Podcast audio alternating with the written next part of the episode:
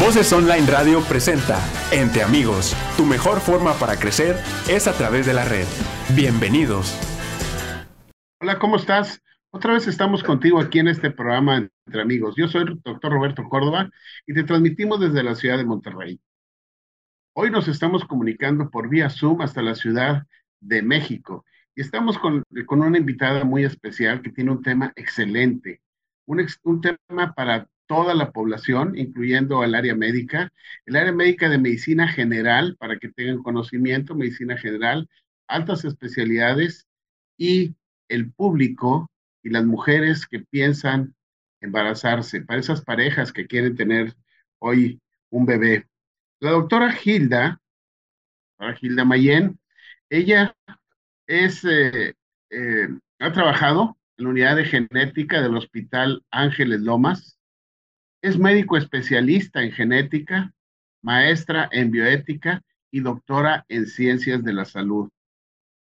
Tiene 20 años de haber trabajado en el Instituto Nacional de Perinatología y ha sido presidenta o presidente del Colegio Mexicano de Genética y de la Asociación Mexicana de Genética Humana. Actualmente es miembro de la mesa directiva de la International Society of Prenatal Diagnosis esto es eh, un currículum sumamente importante de ella, donde ha estado trabajando y ella forma un equipo de, de profesionales altamente capacitados, éticos y competentes para conformar lo que viene siendo la medicina genética o médicos genetistas, especialistas en bioquímica, citogenética y biología molecular. Todos ellos están comprometidos con pacientes médicos y con los laboratorios para darnos un, un enfoque de lo que viene siendo la atención prenatal. El tema de ella, el tema de ella es diagnóstico prenatal, estudios genéticos en la pareja previo a la concepción. Hilda, ¿cómo estás? Muchas gracias por, por aceptar esta plática y que toda la gente que nos puede escuchar tenga la oportunidad de tener esta información que tú nos vas a dar. Gracias, Roberto. Al contrario, mil gracias por tu invitación a las facturas. Sí, fíjate qué bien. Oye, una cosa, vamos a empezar esto. Historia del diagnóstico prenatal en México. Sabemos que antes se embarazaban y se iban así, pero empezó a haber cambios y se empezaron a hacer estudios con el advenimiento de toda la tecnología y a partir de 1960, 1970, empiezan estos estudios prenatales, ¿sí? Totalmente, totalmente. En los años 60 se empezó con el ultrasonido y de hecho ya el ultrasonido, el que hace el ginecobstetra en su consultorio, y es un tipo de diagnóstico prenatal. Entonces, desde los años 60 empezó inició esto del ultrasonido, pero ya en los años 80 es cuando se disparó totalmente los estudios con una orientación genética. Y entonces, bueno, pues fue todo un revuelo a nivel mundial y México, por supuesto, incluido. Fíjate, esto, esto de empezar a hacer los estudios, eh, pues tendría que ver no solamente una parte de la paciente con imagen, sino se tiene que ver de algunas otras formas. Tenemos que incluir el laboratorio, el historial clínico y la imagenología. Todo esto es, es válido, ¿no? Para hacer los estudios. ¿Qué sería el estudio de tamizaje? Sí, totalmente. Fíjate que esto que comentas, yo soy genetista clínico y yo creo que en cualquier especialidad la clínica es lo primordial. El ser buen clínico es lo que te marca la diferencia. Entonces, el primer tipo de tamizaje, de hecho, es la clínica. Es una buena historia clínica que hace el médico ginecobstetra, en donde puede incluso mm, diseñar 10 preguntas en su ficha de, de inicio cuando la paciente llega al consultorio y está llenando quién la recomendó, en dónde vive, etcétera. 5 o 10 preguntas orientadas a los antecedentes genéticos, a pérdidas gestacionales, a cáncer, a todo aquello que pudiera tener que ver con el futuro de un probable embarazo. Entonces, esa es la primera forma de tamizaje, la clínica, definitivamente. Ya después, tamizaje es eh, un término que se empezó a emplear en los años 70 a razón del el tamiz neonatal. El tamiz es un filtro, es como tamizar la harina cuando vas a hacer un pastel, ¿sí? Tú divides los granos delgaditos de los granos gruesos que no te van a servir para hacer un pastel suavecito. Y es lo mismo que haces, tú vas a separar a la población general en alto y en bajo riesgo. Aquellas pacientes que tengan un riesgo mayor son a las que vas en un momento dado a ofrecer otro tipo de estudios, que ya serían los estudios orientados al diagnóstico.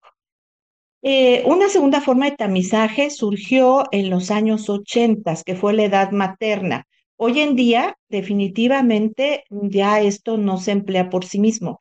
Yo recuerdo cuando trabajé en perinatología, nosotros dividíamos a las mujeres de 35 años o más y a las menores de 35. Todas, no teníamos pacientes en la consulta de diagnóstico prenatal. Nadie sabía qué era eso. Entonces nosotros salíamos a ver en la sala de espera qué señoras embarazadas se veían un poquito mayorcitas. Y decíamos, oiga señora, ¿no quiere pasar usted a la consulta? Es gratis, no le cuesta, es para orientarla cómo llevar mejor su embarazo. Y así fuimos todos, no solamente yo, sino todos los que eh, nos dedicamos a diagnóstico prenatal, fuimos escalando estudios y forma de ver a la paciente. Hoy en día, la edad materna, la tasa de detección solo por edad materna es del 30%. Entonces, no sirve decirle a una mujer de 40 años que es una mujer de alto riesgo ni sirve decirle a una mujer de 20 que es una mujer de bajo riesgo, porque si la tasa de detección es del 30%, nos estamos equivocando en el 70%. Sería más fácil decirle a la paciente que tengo enfrente, présteme una moneda, por favor. ¿Qué quiere? ¿Hijo sano o hijo enfermo? ¿Águila o sol? ¿Sí? Entonces, esa forma de tamiz, la edad materna, ya no es útil hoy en día. Em, formas de tamizaje, como tú mismo lo acabas de decir, hay formas de tamizaje por ultrasonido, bioquímico, por detección de DNA fetal en sangre materna, hay diferentes formas de tamizaje. Sí, pero fíjate que lo que tú mencionabas al principio de una buena historia clínica es eh, la punta para empezar a nosotros a diagnosticar cuál paciente pudiera tener riesgo ya que puede tener antecedentes familiares de aneuploidías, de lesiones cromosómicas, eh, familiares muy cercanos a ella, o ella misma incluso haber tenido alguna alteración. Entonces, esta historia clínica es muy factible y es la que nos va a dar la punta para poder salir adelante. Con esto que mencionas tú también, de la edad, pues si yo me voy a los seguros de gastos médicos, demandan por quinquenios. Era como se tenía antes este, diagnosticado el embarazo de alto riesgo, que se vieron quinquenios, quinquenios, y la paciente de 35 años a 40, que era la que más tenía problemas, ahí se le diagnosticó y dijo, de aquí en adelante va a ser alto riesgo. Ahora tú nos amplías esto y nos dices, el 30% de las pacientes pueden tener riesgo. ¿Y qué estudios pudiéramos hacer? Por ejemplo, el DNA fetal en la sangre materna? Em, nada más para comentarte, estamos hablando de tasas, entonces sería por 10 mil, por 100 mil, o sea, realmente no sería tanto que el 30%, sería, eh, vamos, a lo que yo me refería exactamente es que no es un buen parámetro hoy en día la, la edad materna. Y estudios de, eh, nada más para, para comentarlo. Eh, estudios de tamizaje que tenemos hoy, tenemos que mm, cuando una mujer se embaraza, hay tres actores ahí. Un actor es el feto, el embrión, el feto. Otro actor es la mujer embarazada con todo lo que es su organismo y las membranas que forma. Y un tercer actor es la placenta, que es importante comentar que un gran porcentaje de la placenta es tejido paterno. Entonces, justamente, biológicamente y socialmente, la verdad es que el padre tiene mucho que ver también. Entonces, estos tres actores, feto, madre y placenta, son los que tenemos que estudiar. Entonces, estos estudios de tamizaje, pues primero es el ultrasonido, por supuesto, el ultrasonido de consultorio, que es muy buena herramienta, por supuesto. Desafortunadamente hoy en día hay todavía en México, en lugares alejados o en zonas rurales, mujeres que pasan todo su embarazo sin un solo ultrasonido. No saben si tienen un feto, si tienen dos, si la placenta está bien colocada, si hay vitalidad solamente por los movimientos. Es increíble que hoy en México todavía hay mujeres que no tienen acceso tan solo al ultrasonido. Pero bueno, esa es una forma de tamizaje. La otra forma de tamizaje son los marcadores bioquímicos, es decir, eh, hormonas, ¿verdad?, que están en la sangre materna, que provienen de la placenta y provienen del feto. Entonces, estos niveles de marcadores bioquímicos en segundo trimestre, que es lo que se conoce como cuádruple marcador, o en primer trimestre, que es lo que se conoce como doble marcador bioquímico y se acopla a la translucencia nucal, que es una medición ultrasonográfica de primer trimestre, eh, incorporando estos valores a em, programas de cálculo de riesgo, podemos obtener una posibilidad alta o baja de riesgo y entonces pasar a un segundo nivel de estudios. Y el estudio más reciente de 2011 en todo el mundo y de 2013 aquí en México es la detección de DNA fetal en sangre materna, que es también un estudio de tamizaje, pero con una mucho mejor tasa de detección. Más o menos para darnos una idea, em, el ultrasonido hoy en día, como tamizaje em, ya más fino, lo hacen los médicos materno-fetales, en donde miden una serie de parámetros volumétricos, este, de Doppler, color, etcétera, que también nos dan una posibilidad de riesgo, más o menos entre el 70 y el 80%. Los marcadores bioquímicos, el cuádruple marcador, una tasa de detección igual entre 70 y 80% el doble marcador combinado alrededor de 84% y todos ellos tienen una tasa de falsos positivos del 5%. Es decir, que se pueden equivocar la prueba en 5%, en 5 de cada 100 pacientes. Eh, el DNA fetal en sangre materna para alteraciones muy específicas de los cromosomas más frecuentemente afectados eh, tiene una tasa de detección del 99%, con una tasa de falsos positivos de 0.1%. Es un estudio que al inicio se antojaba mucho como sustituto del estudio de líquido amniótico, pero no es así.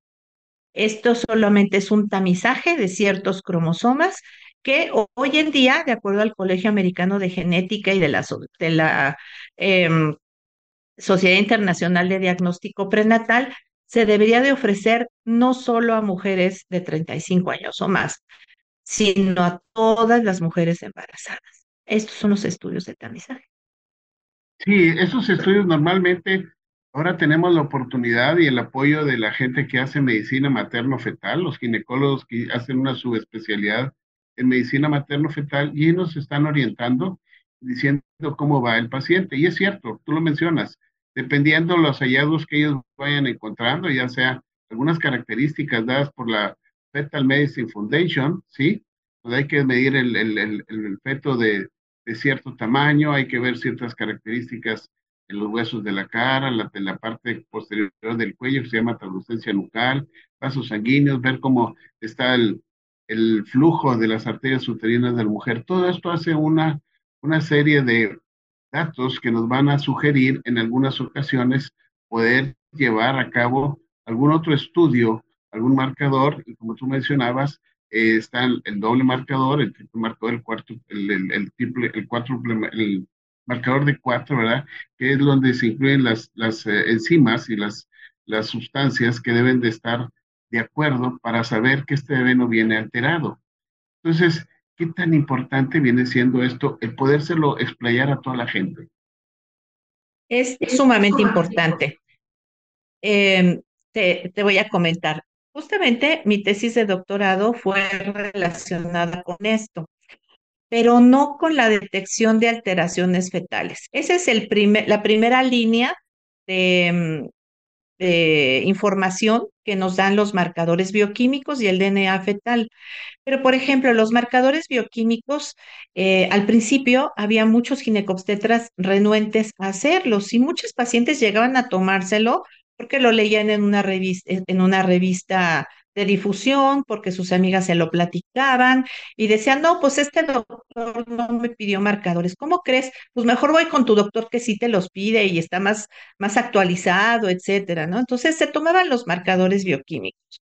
Y entonces, de repente, empezaban a salir resultados de marcadores bioquímicos, cuádruple marcador y doble marcador combinado alterados. El siguiente paso era confirmar. Un estudio de tamizaje no es un estudio diagnóstico, no es un estudio 100% de certeza, no es un estudio que se puede quedar la mujer embarazada solo con él si sale de riesgo alto. Tiene que pasar a un estudio confirmatorio y en el caso de las alteraciones cromosómicas tiene que pasar a un estudio de líquido amniótico. Entonces se tomaba el estudio líquido amniótico, el estudio salía normal y los ginecobstetras, a ver, algunos de ellos, tengo muy buenos amigos ginecobstetras, pero algunos de ellos me decían, ya ves, ¿para qué le hice tu estudio? Nada más me la asustaste y todo está mal. Y yo le decía, doctor, aquí termina mi trabajo como genetista, porque el feto no tiene riesgo de tener alteraciones cromosómicas, no tiene, pero empieza el de usted porque sabemos que los marcadores bioquímicos en sangre materna nos pueden anticipar eh, complicaciones del embarazo, como restricción del crecimiento intrauterino, como preeclampsia, diabetes gestacional y muerte fetal. Entonces, por algo salió alterado este marcador, no es por una alteración cromosómica fetal, pero sí tiene que tener las antenas bien puestas para ver si no va a desarrollar su paciente alguna de estas situaciones y vigilarla pues ya de forma más específica en relación a esto. Entonces, los marcadores bioquímicos cumplen una doble función. Incluso se han agregado marcadores bioquímicos como eh, marcadores de placenta que ya nos dan un riesgo para desarrollo de preeclampsia. La preeclampsia es un problema de salud nacional y en varias partes del mundo también lo es. Es decir, no solo porque si tuve antecedente de preeclampsia, no solo porque si mis hermanas o mi madre tuvieron preeclampsia, sino cualquier mujer pudiera debutar con esta situación. Y entonces el menor de los problemas podría ser un bebé prematuro, entendiendo que un bebé prematuro no es un bebé chiquito, si no es un bebé inmaduro, con todas las comorbilidades que implica. No es que, bueno, es que nació chiquito. No, no, no, no nació solamente chiquito, sino que puede tener una serie de, comorbilidades neurológicas, pulmonares, e incluso de neurodesarrollo. Entonces, es muy importante considerar el tomarse eh, estos marcadores. Eh, Quisiera comentar esto que tú dices en relación a la importancia de que las mujeres se hagan estos estudios. Hoy en día debe haber una corresponsabilidad del embarazo del médico y la paciente. O sea, el, el médico es el experto, es el responsable, pero la paciente también tiene que poner de su parte, tiene que acudir a sus consultas, tiene que escuchar lo que el médico le explica, porque es una corresponsabilidad. Tristemente, hoy en México, y esto se los digo mucho a mis alumnos de pregrado y de posgrado también, les digo, no puede ser que en México solamente el 15% de los embarazos sean planeados y el resto, de, el resto de los embarazos no son planeados, vienen de sorpresa. Imagínense cómo la pareja no tiene aún la pareja en México y también en otros países no ha asimilado la responsabilidad de crear un nuevo ser. ¿Sí? O sea, es increíble. Claro, yo ya lo veo a toro pasado, ¿verdad? Pero cuando yo estaba en edad reproductiva, sí, de verdad, de verdad, por lo menos en medicina, sí tratamos de ser conscientes de, de este aspecto. Entonces, desde el principio, desde la consulta preconcepcional hay que corresponsabilizar a la pareja, definitivamente. Esos serían mis comentarios. Fíjate, qué, bueno que haces este comentario, porque yo voy a tomar una semblanza. Vamos a decir, hay una mujer que quiere divertirse y quiere salir de la ciudad, quiere ir un viaje, empieza a platicar con las amigas y le empiezan a recomendar, como tú decías, el médico te dice esto, lo otro, entonces ellos empiezan a hacer un estudio de a dónde van a ir a pasearse, cuánto van a gastar, cómo le van a hacer, cuánto tiempo va a estar. Y en esto sería muy importante para ver el estudio preconcepcional previo al inicio de la vida reproductiva. ¿Cuáles son las recomendaciones? ¿Qué estudios recomendarías tú? Así como se preparan para un viaje, ¿qué estudios recomendarías tú? Ya que lo estás mencionando ahorita, que son a veces embarazos sin prensarlos, se llaman embarazos no deseados. Sí, totalmente. Eh, yo me acuerdo hace muchos años, sí, que llegaban parejas con los ginecobstetras y decíamos, doctor, vengo con usted porque queremos planear un embarazo. Y el médico les solicitaba estudios generales, ¿no? Este, em, estudios generales de, este, infecciones, eh, biometría hemática, em, glucosa, etcétera, y nada más, porque no teníamos nada más.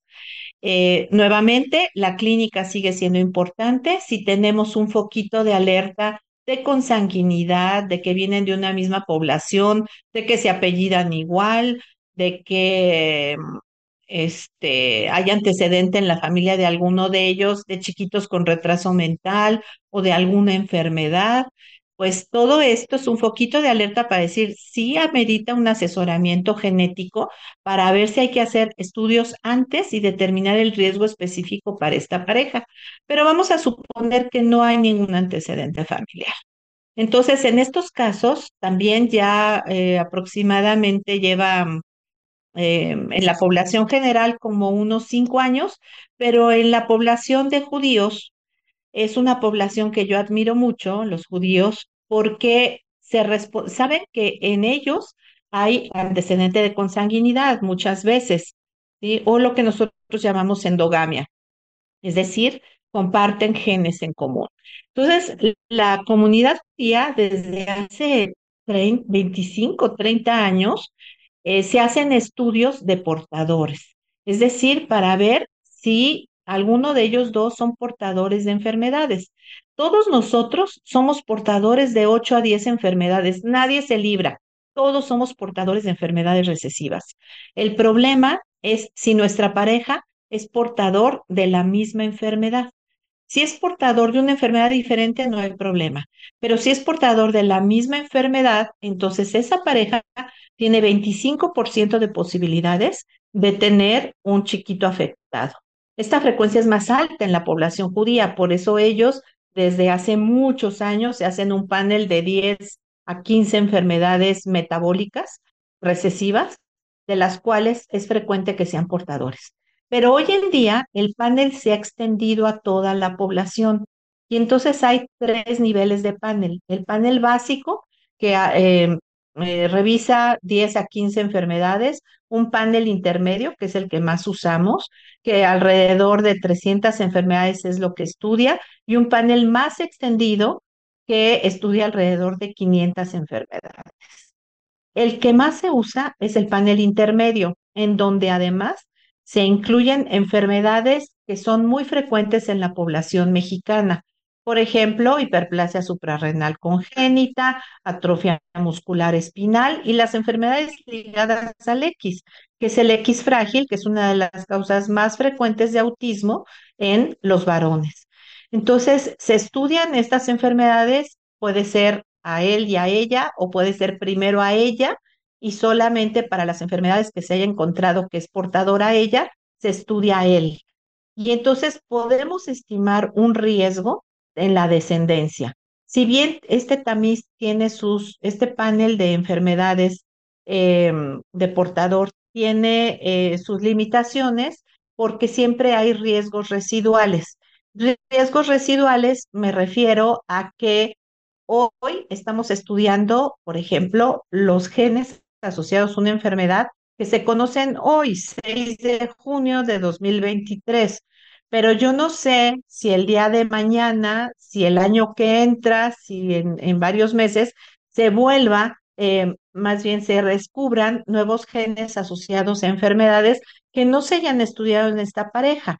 Entonces, cuando una pareja se hace estos, estos estudios, se recomienda que si se vuelven a embarazar en dos años, se vuelva a revisar ese mismo estudio para ver si ya hay mayores conocimientos al respecto. Entonces, ese panel de portadores se hace en muchísimas partes del mundo. Obviamente, en muchas partes del mundo, el gobierno se hace cargo de los estudios prenatales, de los estudios preconcepcionales, del panel de portadores, en México no, solamente algunas aseguradoras los cubren. Y obviamente a nivel de medicina asistencial, pues no, este estudio todavía no ha llegado. Qué, importante es esto que estás mencionando, porque ahorita tenemos algunas enfermedades, tú mencionabas, uh, este, por ejemplo, varios poliquísticos, la enfermedad suprarrenal, eh, la diabetes, todo esto viene siendo ya, pues, una pequeña parte de lo que puede empezarse a diagnosticar para saber cómo va a encontrarse el, siguiente bebé en camino, ¿no? ¿No es así? Sí, hay algunas enfermedades. En general, el panel de portadoras se aboca a enfermedades recesivas. En el caso del riñón poliquístico hay formas recesivas, hay formas dominantes, y en el caso de la diabetes, en general, es un, eh, tiene un tipo de herencia multifactorial. Es decir, lo que heredan los padres son genes de predisposición y depende del medio ambiente el que se expresen o no se expresen estos genes. Hay alrededor de 12 tipos de diabetes, como la diabetes tipo MODI, por ejemplo, que esa sí es de padres a hijos. Es el clásico, el abuelo fue diabético, el padre fue diabético, el hijo es diabético, pero debutan tempranamente. Generalmente debutan alrededor de los 30, 30 y tantos años estos pacientes. Y esto que mencionas es importantísimo, el medio ambiente. Hay algo que a mí me gusta platicar mucho de ello y que es la epigenética. Eso es lo que yo quería tocar. Ok, muy bien. La epigenética es em, el estudio, ¿sí? De la interacción del medio ambiente y los genes para los cuales tenemos predisposición. Hoy en día no es tan importante el que nosotros tengamos una variante genética patogénica en nuestro DNA, sino lo más importante es si se está expresando o no, es decir, si el gen está encendido, funcionando, o está apagado y no está funcionando. Hay genes muy buenos, muy útiles en la vida embrionaria que se requieren para tener un crecimiento rápido de varios órganos. ¿sí? Estos genes son importantísimos que estén funcionando en la vida embrionaria y fetal. Pero, por ejemplo, cuando nace la persona, estos genes se apagan y ya no es necesario que funcionen. Muchos de estos genes se vuelven a encender y se les conoce como protoncogenes. Entonces, estos genes, si se encienden en momentos inadecuados de la vida, pudieran dar una predisposición a cáncer. Entonces, el medio ambiente es tan importante y no solamente quiere decir en donde vivimos, si hay contaminación, quiere decir lo que comemos, quiere decir la microbiota intestinal, que hoy en día tiene un papel importantísimo para la expresión de genes, quiere decir los cuidados parentales. Fíjate, Roberto, que hace eh, algunos años, cuando fue el último temblor aquí en México, en el Instituto Nacional de Medicina Genómica, empezaron a hacer un estudio de, genes que, em, eh, que tienen eh, desventajas, vamos a decirlo, en algunas personas que no responden adecuadamente al estrés. Y entonces nosotros veíamos que hay gente hoy, por ejemplo, en la Ciudad de México, que bueno, viene un temblor, seguimos las medidas que todos ya conocemos aquí y no pasa nada. O bueno, pasa lo menos, lo menos malo posible, ¿no? Pero existen personas que empiezan a temblar y verdaderamente se angustian, se ponen a llorar, se paralizan. ¿Por qué unas personas actúan de una forma y por qué otra? ¿Sí? en un momento dado tienen encendidos otro tipo de genes que eh, probablemente estuvieron expuestos estos bebés, cuando fueron bebés, ¿sí? A em, situaciones no naturales. Y, puede, y entonces hablamos, por ejemplo, de bebés que pasaron meses en una terapia intensiva, de bebés que no estuvieron pegados con mamá, sino estuvieron pegados con el baby term, ¿sí? De bebés que estuvieron canalizados todo el tiempo. Claro, cuando es necesario hay que hacerlo, porque siempre se pone riesgo contra beneficio, ¿sí? Pero hoy en día, este no, no es lo deseable que los bebés pasen mucho tiempo internados. Sí, lo deseable, por eso está el, el programa este de mamá canguro, en donde también algunos papás se adhieren y el bebé prematuro se lo pegan piel con piel al pecho, porque eso es muy importante, es un estímulo muy importante para esto, los primeros días de un ser humano. Y eso es medio ambiente también, entonces el alimento, el ejercicio, el estrés osmótico, lo que comemos, básicamente la, la contaminación, todo eso es medio ambiente.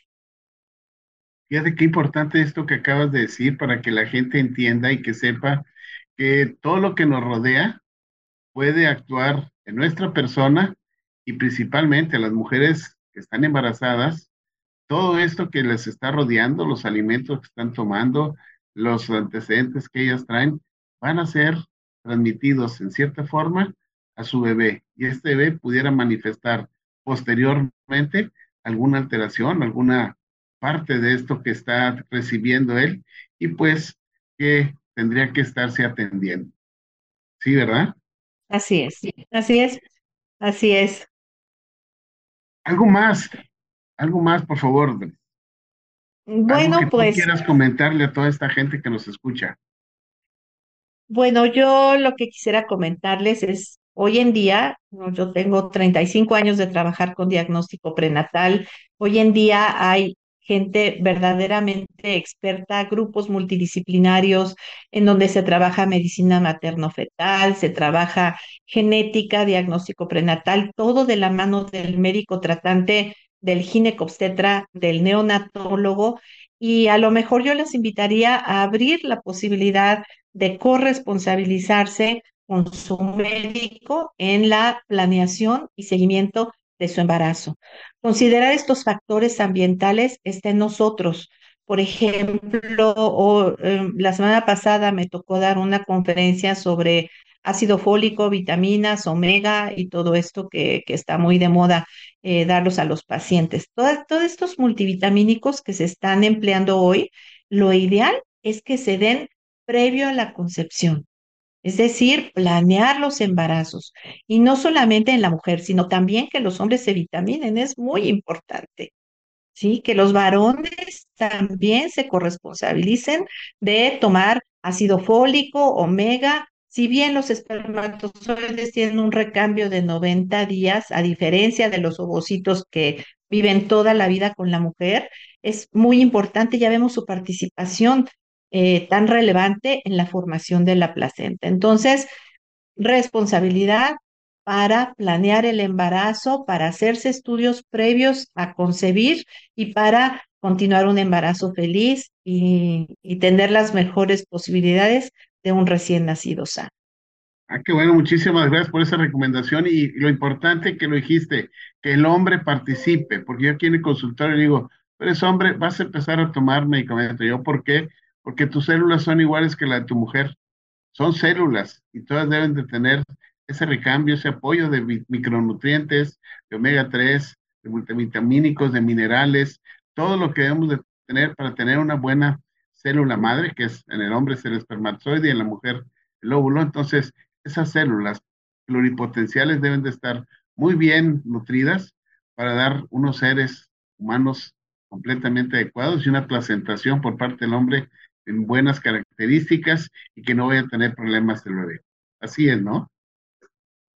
Así es, Roberto, justamente. ¿Dónde, te podemos contactar? El correo electrónico es dora.mayen arroba unidadgenética.com. Sí, ese es mi correo electrónico de aquí de, la unidad de genética en donde trabajamos. Somos un grupo, como tú lo mencionabas, somos tres genetistas clínicos, hay biólogos, químicos, el personal, eh, enfermeras, eh, todo un personal administrativo que están para, para atenderles y este, y bueno, pues definitivamente también te dejé ahí mis teléfonos de contacto con mucho gusto.